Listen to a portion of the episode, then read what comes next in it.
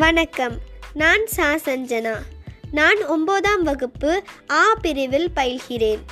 நான் இன்று ஓமத்தை பற்றியும் ஓமத்தின் பயன்பாடுகள் மற்றும் மருத்துவ குணங்களை பற்றி விளக்க உள்ளேன்.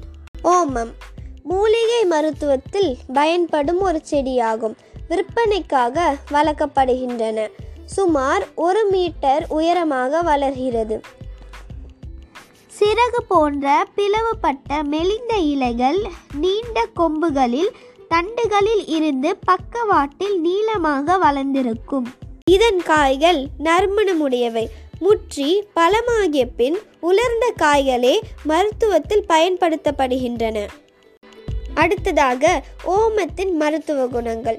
ஓமத்தால் தீரும் நோய்கள்.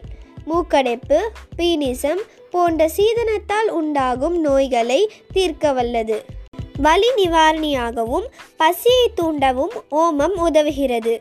வயிற்று பொறுமல் வயிற்று வலி ஜீரணக் கோளாறு போன்றவையை நீக்கவும் உதவுகிறது.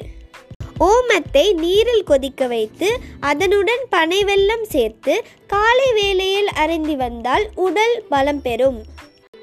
அடுத்து ஓமத்தில் உள்ள சத்துக்கள். ஓமத்தில் கால்சியம் பாஸ்பரஸ் இரும்பு சத்து கரோட்டின் தயாமின் மற்றும் நியாசின் போன்ற சத்துக்கள் அடங்கியுள்ளன.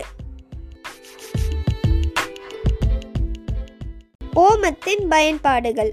ஓமம் சித்த மற்றும் ஆயுர்வேத மருந்துகளில் அதிகமாக இடம்பெற்று விளங்கும்.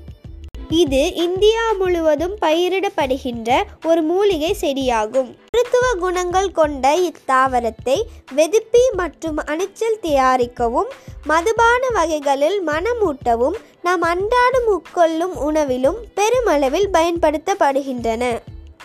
ஓமத்தின் தாவரையியல் பெயர் ட்ராசிஸ்போமம் ஆமி இந்த பதிவில் நாம் ஓமத்தை பற்றி தெரிந்து கொண்டோம்.